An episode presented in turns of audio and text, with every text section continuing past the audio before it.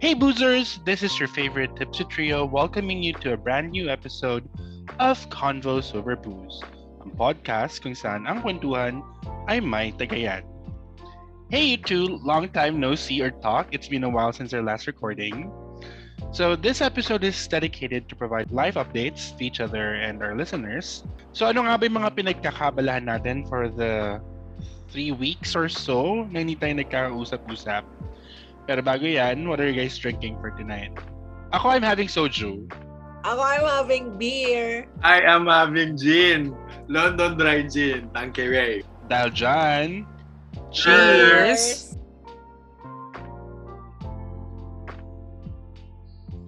Okay. Marami naman tayong pag-usapan tonight because maraming kaganapan ang nangyari recently. But before True. we go there, I'd like to check up on you guys. Kamusta naman kayo? How are you doing?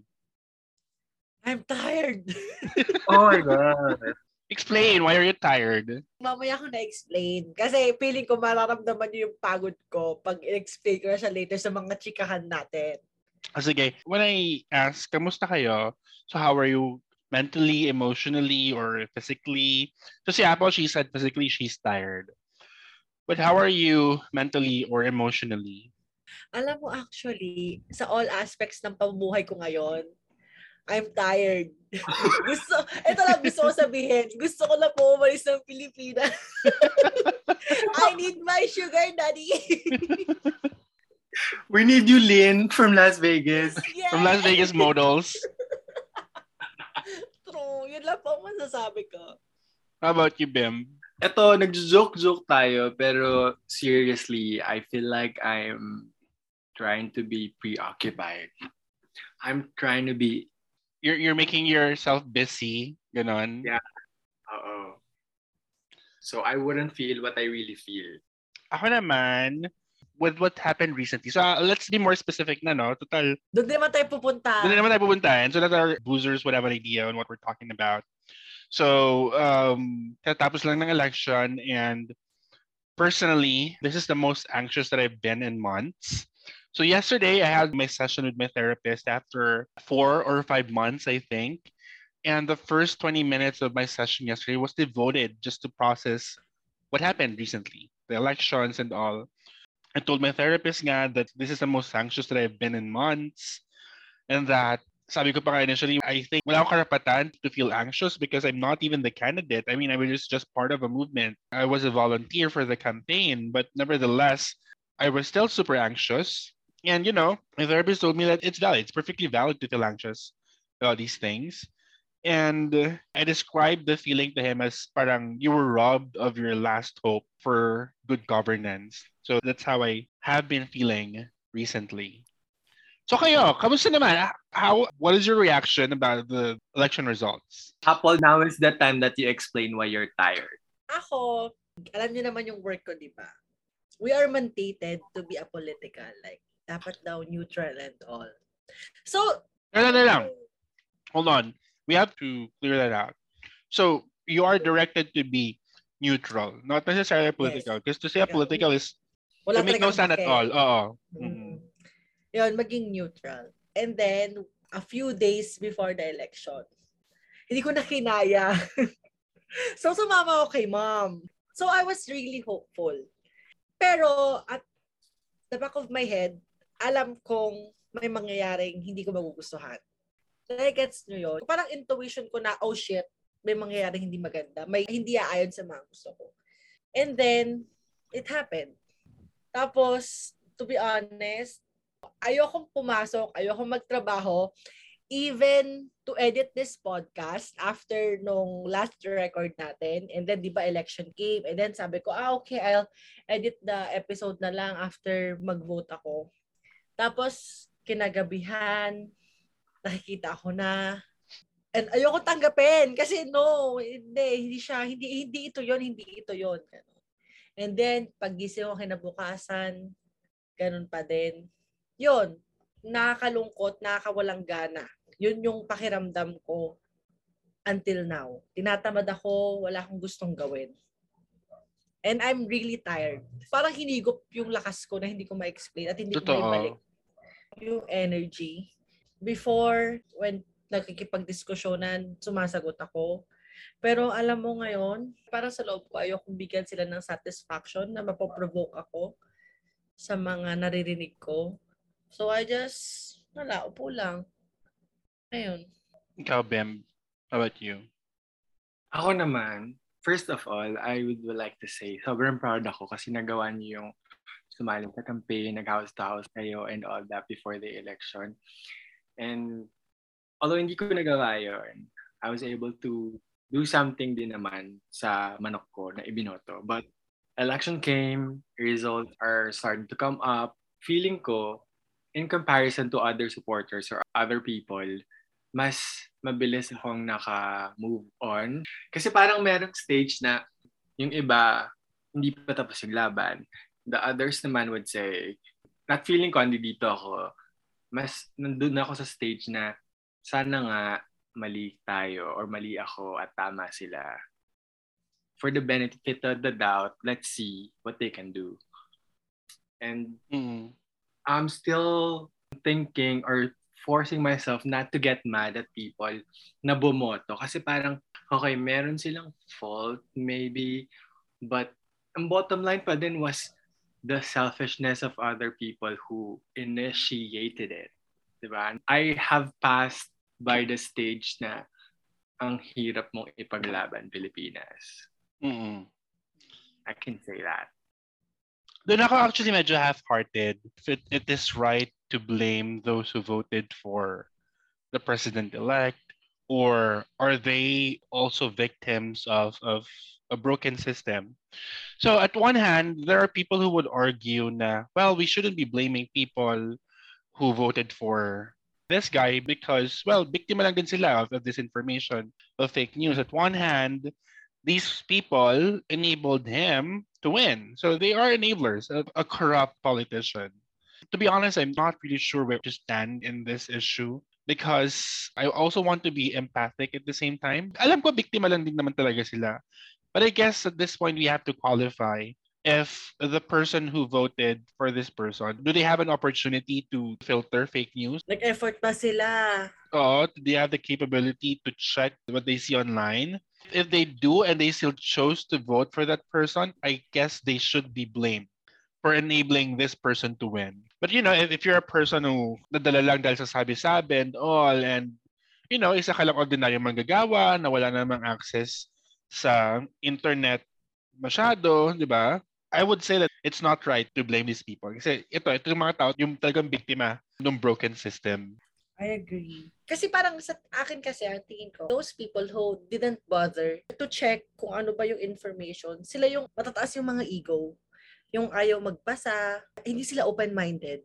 Mm. Sobrang, ang gusto lang nila, ito, ito, ito. Kung egotistic ka na tao, bakit ka makikinig sa iba? Eh, kung ang papahalagahan mo lang naman is yung sarili mo.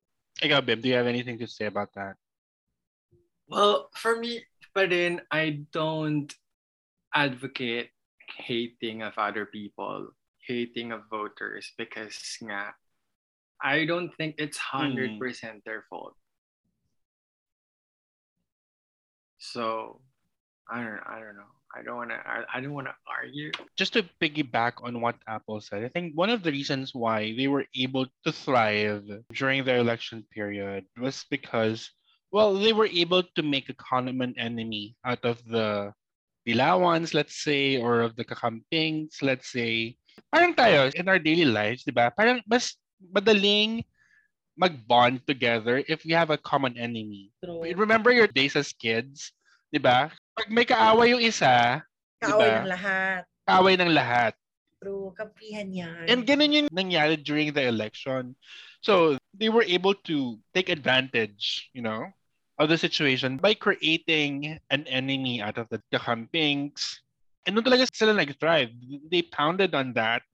Plus, by injecting disinformation, kaya sila nanalo, I guess. Or at least it's one of the factors on why they won. I was about to say kanina na just like what Apple felt when I found out, I think Monday night pa lang, when the election results were starting to come out, and it's becoming more and more apparent that my candidate was not winning, I started to feel very demotivated then. parang the following day, I was supposed to have a class and I wasn't able to attend the class because I really didn't feel like doing anything. That's how devastated I was after the election results came out. Even actually up until today, I had little motivation to do work, to read, or to prepare for my classes, rather. And actually, I got a message from a college friend. Hi, Chi, if you're listening. He was actually asking for advice about law school because he was wanting to go to law school because of what's happening. He kind of felt like, you know, becoming a lawyer with what's happening right now. It's very hard to tell him, sige, go mag-law school ka lang, when in reality, I'm actually questioning if it's still making sense to go to law school now. Kasi hindi natin alam in the future if, you know, yung inaaral ko sa law school would still matter. Di ba? Para sabi ko nga sa kanya kanina, it's hard to study law at this point because it's very easy for people in power to bend the law in their favor. It's hard to motivate someone to go to law school, to join our causes, to fight for what's right, to stand for what's right, while being demotivated to go to law school at the same time. So here's my question for you guys. Where do we go from here? Alam mo, may funny story. to be honest, si kapatid ko, si Doktora, very invested siya to the point na galit na galit siya sa lahat ng taong kilala niya na nag-vote for the other guy. As in, mainit yung ulo niya. And then, alam mo ba, all of a sudden, that night mismo, sabi niya sa akin, Te, kuha na tayo ng passport ko. and right then and there, nag-schedule kami ng passport nilang lahat. my mom, my dad, tapos yung dalawang kapatid. Lahat sila. Sabi ko, saan tayo pupunta? Wala. Kuha lang tayo ng passport kasi aalis na tayo. Yeah. Yes. Gumanon siya. You just have to be ready. Oo, yon. Sabi ko, okay. Ako, personally, to my friends, to my colleagues who voted for the guy na hindi ko binoto, well, go. I mean, hindi ko naman kayo mapipilit kung ayaw nyo talaga. E sasabihin ko na, hindi ako dating sa point na sasabihin ko na, oh, sinabi ko na eh. Hindi. Pero gusto ko na, if ever man na magka-leche-leche mga buhay nating lahat, sana magkaroon ka ng character development. Hihintayin ko yon. So this new administration, I pray na sana ako yung mali to be honest. Na sana ako yung mali ang pagkakaintindi. Na ako lang yung close-minded na tao at hindi kita tanda inintindi. Pero, at the same time, hindi rin ako go lang ng go kasi yun yung gusto ng nararami. Like, kung ano ang pakiramdam ko dati kay VP Lenny, kasi I'll be honest, nung Vice President, hindi ako bumoto sa panahon niya. Hindi ako bumoto ng Vice. Hindi ako bumoto kay BBM, hindi rin ako bumoto sa kanya. Iniwan ko siya ng blanco. Inayaan ko lang. To be honest, medyo iffy din ako to vote for her kasi yellow siya. So, ngayon, I do the same to you. Parang, sige, bigyan kita ng chance to do your thing. So, ayun. How about you, Bim? Naman, it's very rare for me to open my cable channel. Either it's Miss Universe or this time, uh, the election time, it's because I wanted to know what's really happening. I wanted to know probably both sides. That's why din sinabi ko na I was trying to be busy, I was trying to be okay. It's because I have accepted it already na uh, hindi na ayon sa kung ano yung gusto ko, kung ano yung nangyari.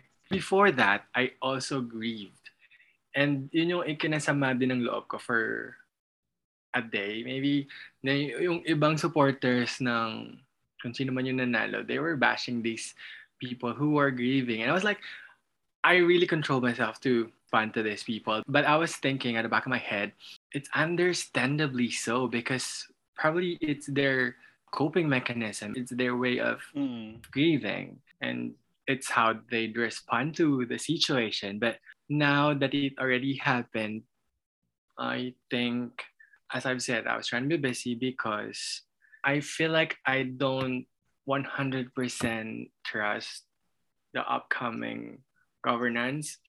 So I feel like I really need to push harder so to assure that whatever is happening, I can save myself. That sounded very selfish, but I feel like I need to push harder because, you know, if you cannot depend on the government, then just you have yourself. Mm. And as I've said, let's see, let's give them the benefit of the doubt and stay positive on what's gonna happen. Kasi for sure, hindi man nanalo yung gusto natin, mas madaming babantay or mas magiging cautious pa din yung mga sumuporta na babantayan nila kung ano yung man yung magiging move ng nakaupo or ng uupo. Actually, this question was asked by another friend, Trisha. And my response to her was I think it's at this point, since we have already gained the momentum during the elections, and it's very important to sustain that momentum for the next six years. If VP Lenny's Angat Buhay program needs to be converted into a foundation, if she has to bring that with her, I'd be all for it. I'd be happy to volunteer for that foundation. Also, it's very important that ituloy natin yung pakikipag-usap sa mga tao. Since sabi ko kanina, ang kalaban natin is decades of disinformation. It's very important na ituloy natin yung pakikipag-usap sa tao. We start from the grassroots level. What I've noticed when I joined the House House campaign for VP Lenny was that there are actually a lot of people who are very willing to listen. Ang nangyari kasi during the election, the social media has become an echo chamber for most of us. Perhaps one of the reasons why we felt very defeated was because social media has created an atmosphere where we all thought that we're going to win just because uh, big celebrities were endorsing her. All of her friends were changing their frames on Facebook. But when you go outside, ibang battle talaga siya. There are people who knew VP Lenny, but they didn't know what their programs were. Kung yung plataforma niya. So it's very important that we bring the battle outside of social media. Lalo na for those who are in the C, D, and E market. Kasi ito yung mga tao who doesn't have an access or don't have the capabilities to legitimate information. For the youth, I think it's very important that we use a different tactic. For the youth, the battle is in social media. If the battleground is in TikTok, then we bring the battle in TikTok. I know that one of our tactics is to make people read books about martial law, make them watch documentaries about martial law. But I think people, most especially kids nowadays, they have very short attention span. And making them read and watch this pieces of information would just bore the hell out of them. So, you know, we have to use a different tactic. It's very important for us to really sustain the momentum at this point and con- continue for the next six years. I mean, namunat na tayo, tumindig na tayo. I don't think there's a reason for us to, you know, para pumikit ulit. Ayun. So I'm pretty sure we're not the only people who are feeling down or demotivated by what's happening around us right now. So I'd like to ask the both of you, what were your coping mechanisms after you found out about the election results? What did you guys do? Ako, I don't know if it's funny or what, pero parang I did what I did nung na-heartbroken ako. I kept myself busy. Kasi feeling ko nga, mas natanggap ko ng mas maaga in comparison to the two of you. So feeling ko, nung natanggap ko na yon so okay, so this happened. We did not succeed on this. What's next? So I focused on with my trabaho and all.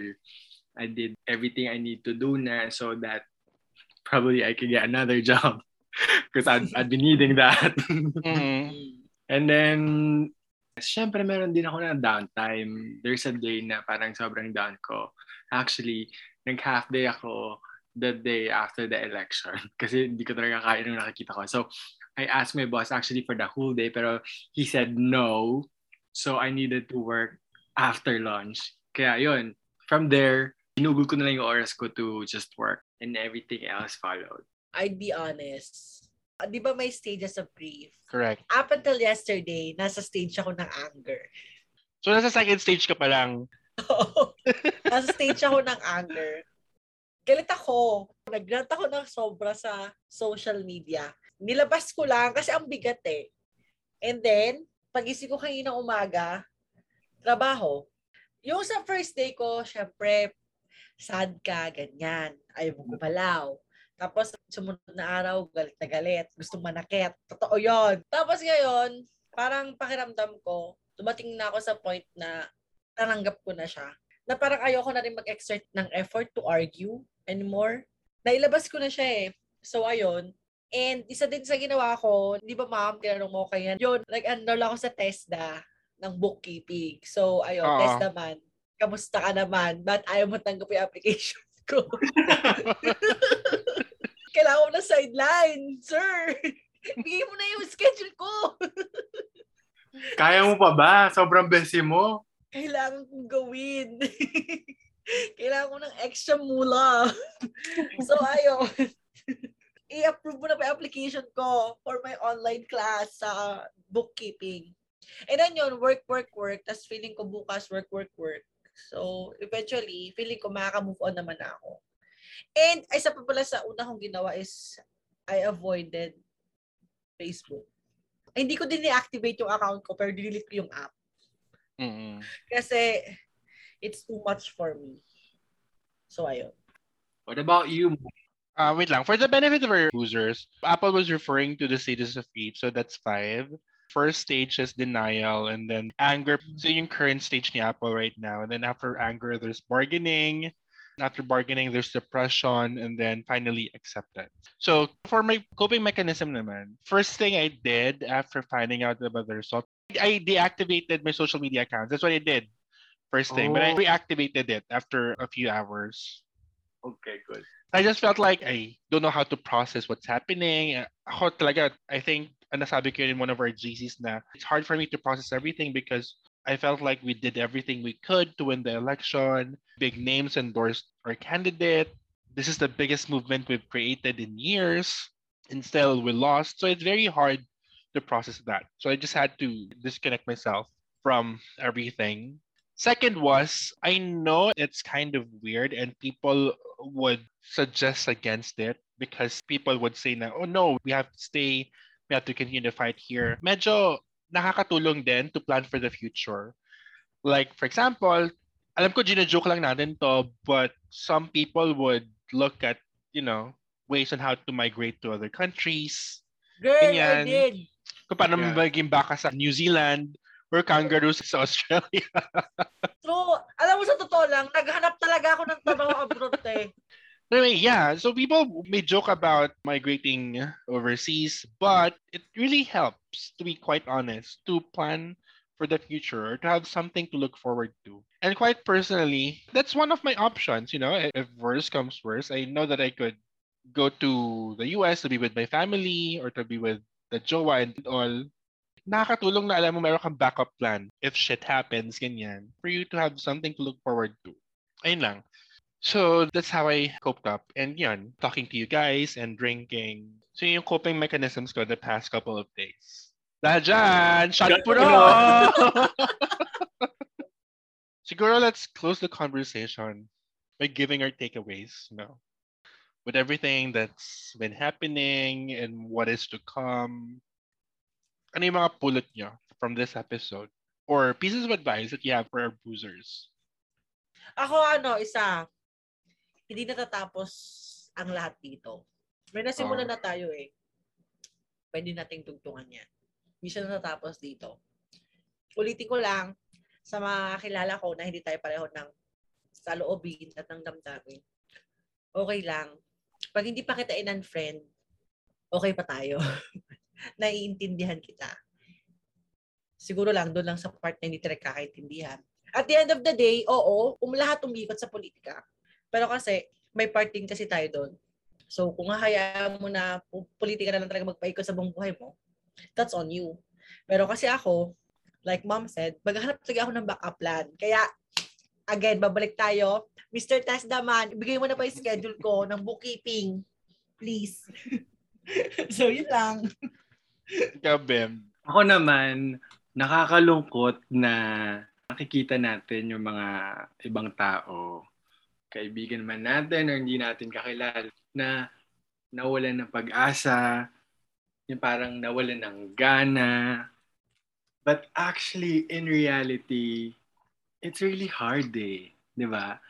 Hayaan natin sila, not just to the supporters of the upcoming or the president-elect, hayaan natin sila because I feel like kailangan nila yon na tanggalan sila ng pinanghahawakan na alam nila na tama or at least hope for them. Mm. Kaya may haluman na pagdismaya at saka sakit. Let's give this time for them. Mm. Let's not be selfish and let's not force them to, you know, just get up immediately because they need to. Let's give them time. One for those who voted for the president elect. First, you have to understand where people's grievances are coming from, why they feel demotivated, why they feel depressed. Well, it's first it's, it's because they found their first sign of hope in six years through this candidate. And I know for a fact that there are some people who make fun, you know, of the grief that we are experiencing, but this says more about your character than the people you are making fun of. For some people, the loss of VP Lenny feels like, you know, losing a loved one, and it's perfectly understandable. Sabi ko kanina, this is the first ray of hope that we have felt, we have had in a couple of years, you know. This was our best uh, shot at good governance, and we just let it pass. So yun, these are for the people who voted for for the president elect. For our fellow campings, tulad nga ng sabi ni Apple, hindi siya natatapos sa election na to. We have already started the movement. Tulad nga sabi ko kanina, let's sustain the momentum. Kung kailangan nating dalhin sa lansangan yung laban, dalhin natin sa lansangan yung laban. Okay lang mapagod, pero hindi susuko. I know it's a cliche. In the end, maniningil pa rin ang kasaysayan. I do believe that even if a lot of evil things are happening in our country right now, I still believe that in the end, the good will prevail. Ang hirap sagutin ng tanong na paano. Paano tayo magsisimula? Or, where do we go from here? I know it's hard to process everything right now. Pero, alam mo yun, huwag tayong sumuko. Minasimulan na tayong movement, minasimulan na tayo. Yun lang. Sorry, nakalimutan ko sabihin, I can't help but feel frustrated about the people who led our country in the past because in a way they have enabled this to happen if only we let the people who earned our country in the past if only we made them pay for what they did siguro walang may lakas ng loob na gawin yung mga bagay na nangyayari ngayon.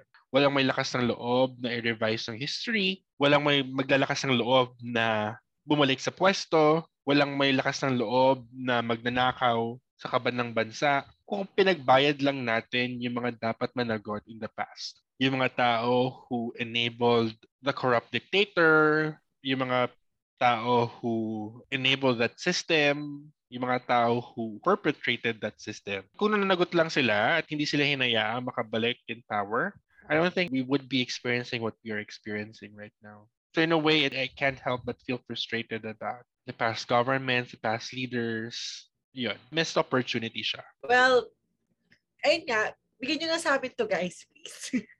Kailangan lang namin ng outlet. Truth. So, ayun. Next programming, masaya na tayo ulit, promise. next episode po. oh, mas masaya yung next episode natin. Yeah. I'll go, Bim. How about you, boozers? Kamusta kayo? Share us how you're doing. You may tag us in social media accounts and use the hashtag hashtag convos over booze and hashtag COB life update.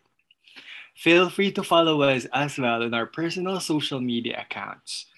I'm on Twitter and TikTok at Aldin underscore PH, Instagram and Facebook at Aldin.ph. I'm on Twitter and Instagram at Apple Salido. I am on Twitter, Instagram, and TikTok. My Oh my Instagram, God. yeah, my Instagram and Twitter is mix underscore universe. My TikTok is mix.universe. Sabi ko nga kanina, di ba? If the battleground is TikTok, we have to bring the battle in TikTok. So that's why I'm I'm on TikTok right now.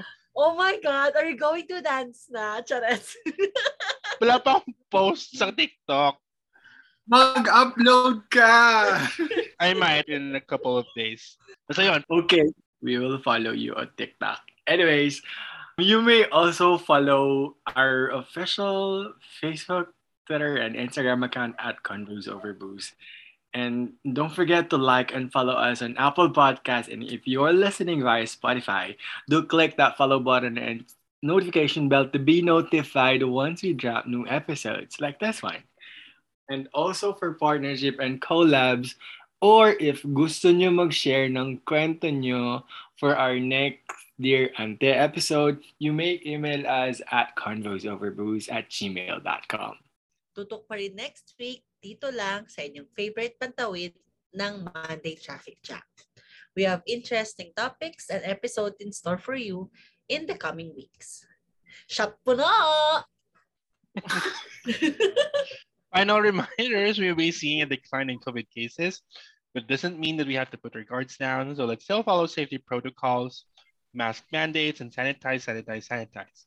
And tulad yun ang sabi namin kanina, hindi natatapos ang lahat sa election na ito. Let's keep our newly elected leaders responsible. Let's make them accountable with their decisions and what's going to happen in our country in the next couple of years.